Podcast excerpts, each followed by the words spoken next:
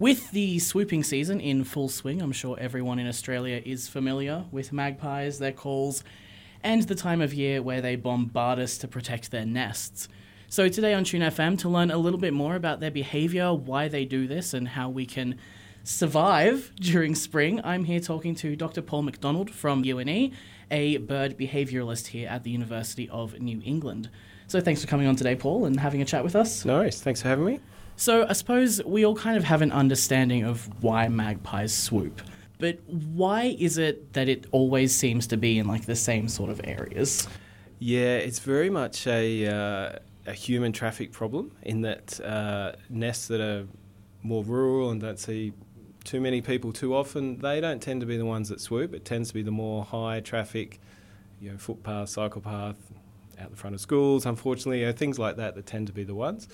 And it really comes back to uh, positive enforcement, which is it's kind of a bit like a almost a superstition. I'm sure we all have things that um, you, you, see it in sort of sporting events and whatnot, where you know you wore a particular shirt or something like that, and something good happens, so that becomes the lucky shirt or mm. whatever it might be. Uh, that's kind of what positive reinforcement is, and it's similar to what we see with magpies, where all the, the swooping birds trying to do is move a potential threat from the area and particularly the footpath is a classic example where someone they might be nesting in a tree next to the footpath, which is running you know left to right in front of the nest. Magpie swoops the person, person continues walking and disappears and leaves out of the territory. So that's that positive reinforcement side and that link between every time I swoop, the threat leaves, you know. And uh, it doesn't really compute with them that if they didn't swoop, the person was going to leave anyway, um, because their natural instinct is to try and move that on and hasten that process. So it then becomes amplified where, uh, because it worked last time, that's behaviour we're more likely to see the second time. So if you're the first person that swooped for the season, you might get a fairly high level swoop, you know, 20, 30 metres above your head and a bit of a song, and that's about it. If you're the thousandth person that's gone through past that nest, you're probably going to get something far more aggressive, and uh, physical contact then becomes potential. Um, so yeah, it ramps up over the season. Has anyone ever been seriously injured from magpie swoops? There, there have been a couple of cases. The, the main issue is with eyes, uh, in terms of they have a very, very sharp bill. Uh, and if they do, normally they'll peck. Normally they'll come behind, uh, from behind rather than the direction the eyes are facing, and they'll click their beak as they go past your face to make a bit more noise and make it a bit more dramatic as they get more aggressive, that sort of clack of the bill near your head becomes uh, a bite in effect. Um, so that can cause an injury. But really, the main injuries, and there has been a couple of deaths unfortunately, is where people panic and then they might say flee the footpath or bird and move into traffic or something mm. like that, and then it becomes a car accident. So, really, the message is for people to be aware of their surroundings and be aware, you know, particularly a problem if you've got headphones on or something like that, and you know, head down walking, and that's easy to do. Uh, but you, if you're not aware the bird is there, then you're not picking up on the signals that they're potentially about to swoop. So it's about maintaining that awareness, uh, and then um, you know, not panicking. So running away from the bird is not going to help. It's going to amplify that swooping behaviour for the next person, or indeed yourself, the next day, two weeks down the track when you're walking that same path. So better to slow down turn and orientate towards the bird, and then just move slowly outside the area. Um, that's your best bet, and that's the best way to reduce injuries. So, is there anything on our person or as people that makes us more likely to be a target, like someone who's wearing bright colours or they've got shiny things on their head, like sunnies or something? There's there's lots of cool evidence with, uh, and we've just done some work with noisy miners actually with uh, Lucy Farrow, who's working in um, science and tech uh, school. Um, that noisy miners can actually remember who was good to them and who was bad to them, in inverted commas. So they remember that information for a long time. There's been similar work done with American crows and that whole group, corvids as a group, which the magpies are part of, our magpies are part of. So it stands to reason that they would have a memory of who was good. So if lots of people, for example, provide food to magpies, there's a suggestion that if you feed them, then they're in turn nice to you. Um, sample size is pretty low on those studies, but you know, anecdotally the evidence is there. So you know, if that person always wears a green shirt, you're wearing a green shirt, you're probably likely to experience less aggression. Whereas conversely, if I don't know, there's one near a school and that school uniform, all the kids wear blue, and some of those kids throw rocks at the nest. you wearing a blue shirt is probably not going to end too well. You experience a higher bit of aggression in response. So those sorts of things probably factor into it. But there's nothing innately, you know, they don't dislike the colour blue without any other stimulus associated with it. So yeah. So, what are some ways we can mitigate this swooping behaviour, at least for us personally? You mentioned feeding before, but there's caveats with that as well. Yeah, yeah. I wouldn't. Um, I think if swooping's a problem uh, in a local patch, so say uh, a lot of people might be on a bit of uh, property that might have a magpie. We've got a magpie at the front of our place at the moment. Um, never been swooped by it. Doesn't pay any attention to us. We're just part of the, the landscape. We don't feed them. Uh, but if you're in a situation like that where every time you walk out your house you, you run into a problem bird, then you know potentially trying that feeding a- approach might help. The ones that you're seeing, you know, on the footpath or a cycleway, for example, walking around, uh, that's probably not a, a, great strategy to try and feed them. That's not really something that people have time or, or space to do. And as you pointed out at the start, there's all sorts of issues with running around providing extra food to, to all these different taxa. Um, so better to uh, just slow down, as I said, orientate so you keep yourself safe and you're aware of the bird.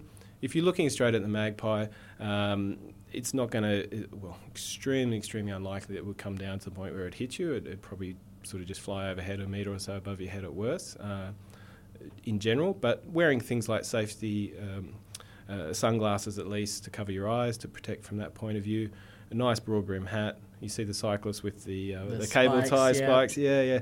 The reason why they work so well is that um, it's not so much a deterrent, but the magpies will hit the, the outer edge. So if the outer edge of the helmet is your ear sticking out, they're going to mm-hmm. hit your ear.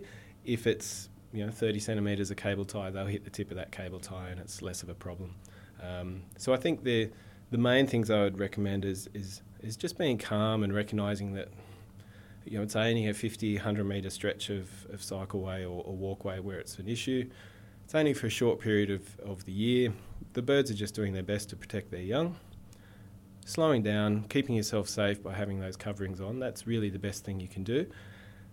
There are, you, you know, people have reported problem birds to councils and um, they've been removed and taken elsewhere or euthanized. With the bird's social system, that individual's very quickly replaced, particularly around Armidale. There's plenty of magpies, so you know, if one, um, I'm sure we've all unfortunately seen roadkill magpie about the place. So if you know one falls over, there's another one that moves into that space pretty quickly. So things like culling and so forth is not really the answer here. It's it's more about being um, being aware and keeping yourself safe so you don't get injured, and, and doubly so if you have you know things like small children with you, mm. that uh, pets as well are in that category that potentially may not be able to control their reactions as well as they should. Yeah, and I wouldn't say it's particularly fair to euthanize a magpie that's just trying to protect its family. We we can relate to that on a human level as well. Indeed, and they are excellent uh, in terms of the level of parental care, the cooperative system. They work together. Uh, it's not just the parents; it's it's a whole family that, that raises the offspring. Um, there's a whole dominant system. The, their behaviour is really quite fascinating. Um, they're obviously very bright in terms of high levels of cognition. Um, so, you know, working with them, uh, looking after and putting more time into a pair that's a problem around your house that you're interacting with all the time is worth the effort. But otherwise, it's just accepting that that's you know, a few weeks life, and part yeah. of life in this yeah. part of the world, and um, you know, just just being um, being aware so you keep yourself safe is the main thing. How long does swooping season last usually? It's normally only a few weeks. It, it can most of the time it's worse around when the chicks are in the nest, and, and that relates sort of to the insurance policy. They, they might re-nest, um, you know, if the eggs are lost very early on, they might have enough resources and time to lay again. So it's not worth them putting more time into risking defending that. But when you've got chicks that are just a few days away from leaving the nest, significant resources and time have gone into that. They may not have the chance to re-nest again if those chicks something would happen to them. So that's when you're going to see maximum defence around the nest. Uh, and typically after that, once the chicks fledge, we tend to see it drop right off. You still see um, individuals being swooped when they're around fledglings, but it, it really tends to be more nest focused. And I think we're coming into sort of fledgling season now, mm. right? So if anyone does see fledglings, what's the best way to behave around them? Yeah, well, that's. Uh, well, two things is often birds are at risk when they're in the nest. So things like a, a square-tailed kite or another raptor like a goshawk they're just sitting in a nest trying not to be eaten, really. Um, So they tend to leave the nest early before they can fly well. So we do tend to see a spike at this time of year where birds that have left the nest and fledged, there's nothing wrong with them. They're still being fed by the attendants, but they can't fly themselves. They tend to be picked up and taken into care. You're putting yourself at risk of being swooped at, at that point. and it's also the best thing for the bird is for it to stay in the in the wild with its um, with its family and be raised normally. So, anytime you come across a fledgling that's on it, on the ground, uh, if it looks like it's uh, vulnerable, particularly late in the afternoon, where something like a cat or whatever might get it overnight, just pick it up and put it in a shrub or something like that so it's off the ground to keep it safe. That would be message number one.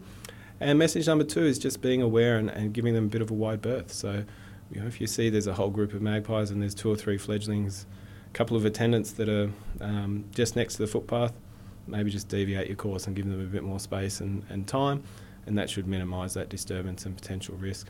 And for those who aren't familiar, what does a fledgling look like when compared to an adult magpie? Yeah, it's uh, interesting plumage. Both the um, adult males tend to be uh, brighter and have um, their black plumage is, is, more black, and females tend to be a little bit duller and uh, parts of grey. And the young birds really are, that, but to another level. So, where you might see an adult magpie have black plumage, they'll have really sort of smoky grey. Um, might see a bit of banding with white on that and so forth. And the, the white areas on the plumage tend to be um, uh, less crisp, so a, a sort of creamier colour. Uh, and often when they're really just out of the nest, you also see a bit of yellow at the, the base of their bill, which is called their gape. Um, and that's a signal that lots of young birds have that encourages feeding and makes their bill look larger and makes them look hungrier, so the parents work harder to feed them. So they retain yeah. that for a few weeks. Yeah. Alrighty, well that's fantastic. Thank you so much for coming in today, Paul. No worries. Thank you and, uh, hopefully you all make some friends with magpies and stay safe and learn a bit more about one of the coolest native birds. Brilliant. Thank you.